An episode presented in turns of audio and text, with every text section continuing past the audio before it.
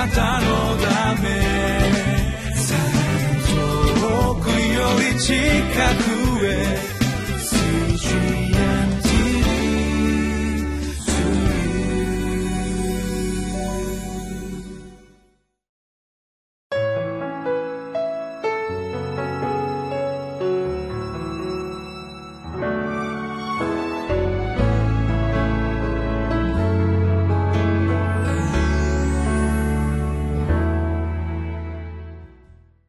皆さんご機嫌いかがですか？3月23日水曜日のリビングライフです。受難週に入りまして皆様いかがお過ごしでありますでしょうか？本日も皆様と共にこの御言葉の前に心を鎮め主の御前に心をへり下りそして私たちに語られる御言葉を通して主の受難そして十字架の極難を共に覚える時とさせていただきましょう。テキストはマタイの福音書27章の11節から26節。タイトルは「講義よりも多数に従う無責任な決定」であります。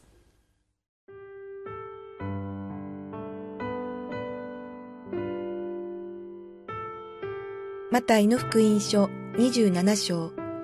11節から26節。さてイエスは総督の前に立たれた。すると、総督はイエスに、あなたはユダヤ人の王ですか？と尋ねた。イエスは彼に、その通りですと言われた。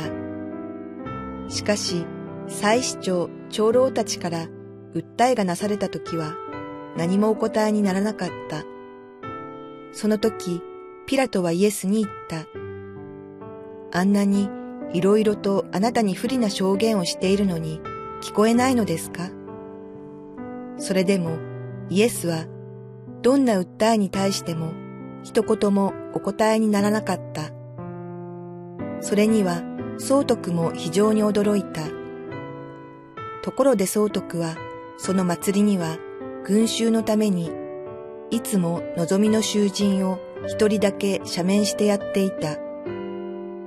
その頃、バラバという名の知れた囚人が捕らえられていた。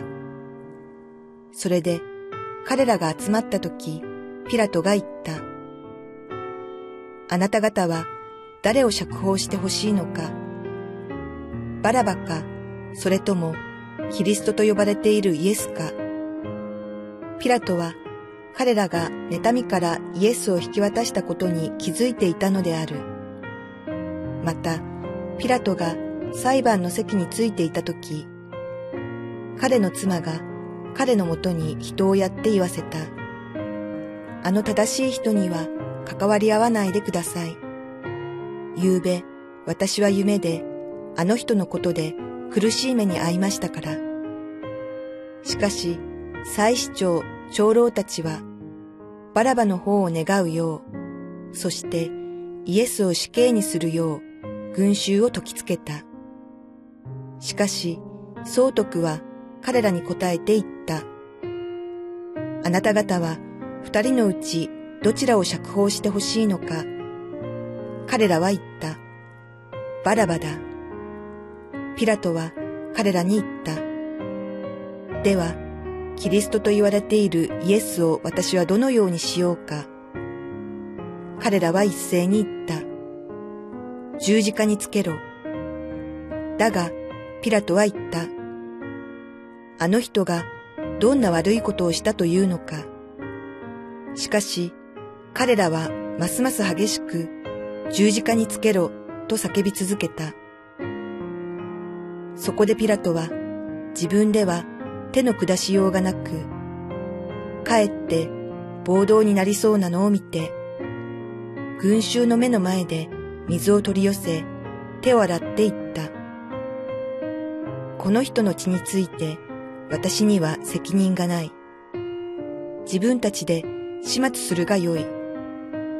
すると民衆は皆答えていった。その人の血は私たちや子供たちの上にかかってもいい。そこでピラトは彼らのためにバラバを釈放し、イエスを鞭打ってから十字架につけるために引き渡した。え今日は十字架を前にいたしましてイエス様がローマ総督の前に訴え出される場面。そして群衆が十字架につけろとイエス様をそのように訴える場面。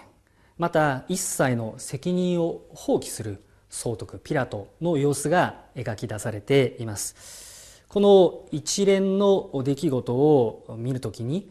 私たちはこの出来事を見れば見るほど深く読めば読むほど私たちの内側にある罪が一体どのようなものであるのかそれが見えてくるのではないでしょうか。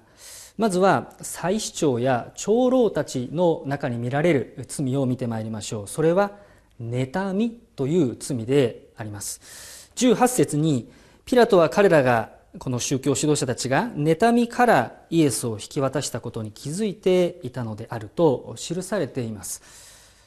彼らのうちにあったのはただイエス様に対する妬み恨みの感情だけでありました。イエス様はこの王が自らをキリストだと自称し自らを神だとするこのイエスという男を決して我々は認めることはできない。この宗教指導者たちは自分の立場が当然イエス様よりは上だと思っていたわけでありますよね。それにもかかわらずイエス様は自分たちのことを全く尊敬しない敬おうとしない従おうとしない。それどころか民衆たちの人気をイエス様は独り占めしこの自分たち宗教指導者たちのことを偽善者呼ばわりする。そのようなイエス様の態度に彼らはもうそれこそ腹渡が煮えくり返って妬みの思いを持っておったのであります。イエス様のこの宗教指導者たちに対する態度この指摘というのはでは果たして間違いであったのでしょうか？だからイエス様は十字架にかけられてしまったのでしょうか？もちろんそうではありません。イエス様のこの指導者たちに対する指摘というのは全て真実でありました。正しいことでありました。イエス様は彼らのうちにあった偽善また欺瞞的な態度を全てお見通しであったわけです。彼らの内側にある浅ましい思いをイエス様は全てご存知でありました。しかしながら人間というのは自らの内側の罪の部分暗闇の部分が暴露されますとこの自らへりくだってそれを認めるというよりかはかえって反発をしたくなったりまたこのむしろ怒ったり逆ギレをしたりしてこの訴えた人を相手を非難したりしてしまうということはないのでしょうか。彼らはまさにそのような妬みに燃えましてイエス様を十字架につけようと訴えたのであります。妬みというのは本当に恐ろしい罪であることが今日のテキストを通してわかるんですね。妬みに燃えますと真実が見えなくなります。そして平気で偽りを言うようになってしまう。自らを正当化させるためにこの最悪な場合人を殺めてしまう。殺してしまうことも平気になってしまうということもあり得るということが聖書を通じて見ることができます。彼らはイエス様を十字架につけるためであるならば手段を選ばなかったということです。杉越の祭りの習慣でこの一人の囚人を釈放する赦免をするという習慣がありましたが指導者たちはこの当時の民衆に人気がありましたバラバの赦免を要求いたしました。そしてバラバを赦免しイエス様を十字架につけるように群衆たちを先導誘導をしたのであります。群衆を味方につけてこの群衆たちの十字架につけろという声をこのそれこそ暴動のようにこの盛り上げることによりましてイエス様をこのイエスという男を十字架につけないと俺たちは暴動を起こすぞ。もし暴動になったら総督ピラトお前も大変なことになるのだ、まあ、そのように総督に対してピラトに対して彼らはこの、まあ、圧力を加えた脅しをかけたわけであります。宗教指導者たちの立場というのはどのような立場でしょうか？それは民衆に対して民に対して正しく神様のことを語りまた神様へと導くのが宗教指導者たちの立場ではないでしょうか？しかし彼らはそうではなくむしろ神に背きそして民を先導し彼らに罪を犯させてしまった。そして彼らと共に滅びの道へ向かう。そのような歩みへと宗教指導者たちは導いてしまったのであります。妬みの罪というのは本当に恐ろしいものであります。この民衆はですね25節ですると民衆は皆答えていった。その人の血は私たちや子供たちの上にかかってもいい、まあ、このようなことを言っております。ご存知の方もおられるかと思いますけれどもこの言葉がですね後々にユダヤ人たちに対する呪いとなって残ってしまうのであります。あのホロコーストをはじめとしたユダヤ人たちのあの厳しい迫害へと実はこの言葉がつながってしま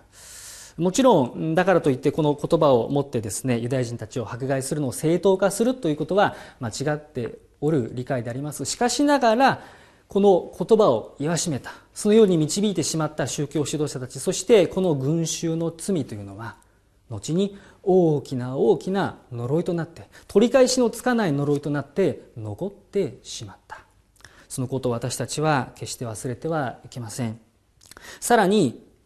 ピラトの罪総督ピラトの罪も決して見逃すことはできません。ピラトはイエス様のうちに罪がないということは分かっていたのです。この宗教指導者たちの妬みからイエス様は十字架に引き渡されたということをピラトは知っていました。知らなかったという言い訳は一切できないわけです。しかも彼の奥さん妻の中妻もこの夢の中であの人は正しい人でもう彼とはこれ以上関わり合わないでください。そういうようなお告げを聞いていたわけでありますよね。しかしそれにもかかわらず彼は自らの立場を守ること。そしてこの暴動が起こることによって自らに責任が来るということを恐れました。彼はそのような自分を守る目的で救い主の命を絶つ。そのような極めて無責任な決断を下すことになってしまうのです。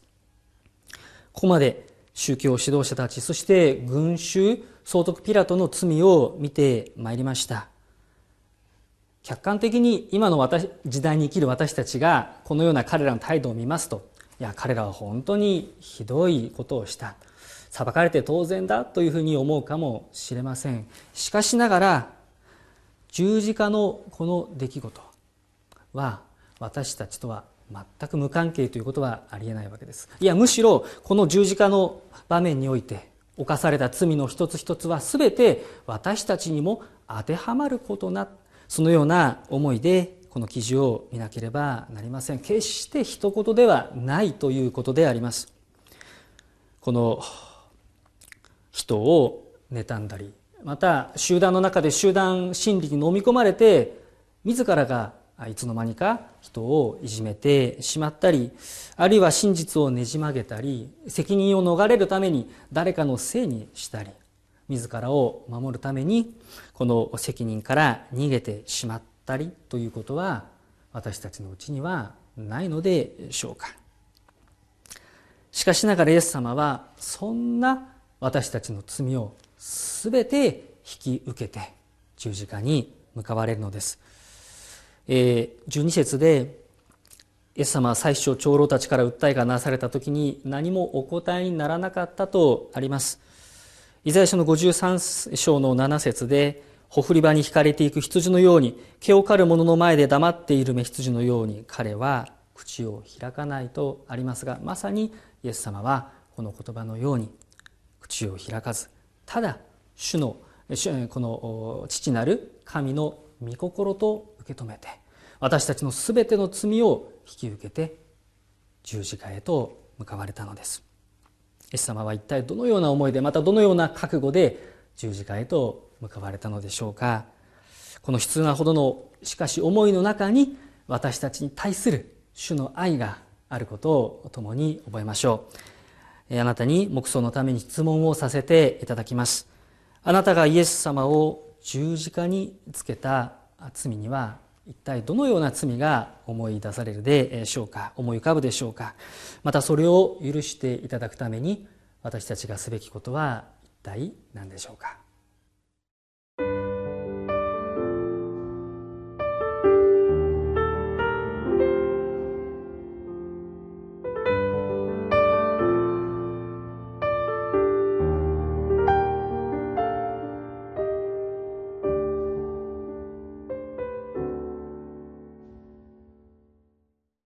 それでは御言葉に応答してお祈りの時を持ちましょう。愛する天のお父様今日も御言葉を感謝いたします。神様私たちの中にはこの宗教指導者や群衆や総督ピラトのような罪の性質があることを見舞いに告白をいたします。